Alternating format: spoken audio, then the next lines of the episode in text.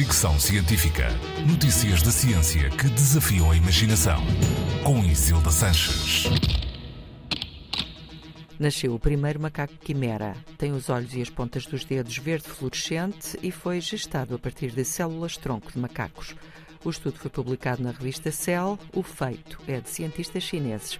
O macaco é um macho. A experiência envolveu o uso de células-tronco pluripotentes provenientes de dois óvulos de macaco fertilizados e geneticamente distintos. A proteína verde que permite brilhar no escuro foi incluída para permitir identificar quais tecidos se desenvolveram a partir de células-tronco. Este não é o primeiro macaco criado a partir da fusão de múltiplos óvulos fertilizados, mas é considerado o mais quimérico.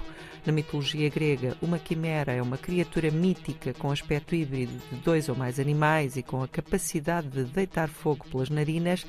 Na ciência, uma quimera designa um organismo único, composto por células que derivam de mais do que dois organismos. Apesar de polémica, a experiência é considerada de extrema importância para perceber melhor o funcionamento das células-tronco e os cientistas afirmam mesmo que pode ajudar na preservação das espécies, mas também a criar novas cobaias para estudar vários tipos de doenças. O animal acabou por ser sacrificado devido a dificuldades respiratórias.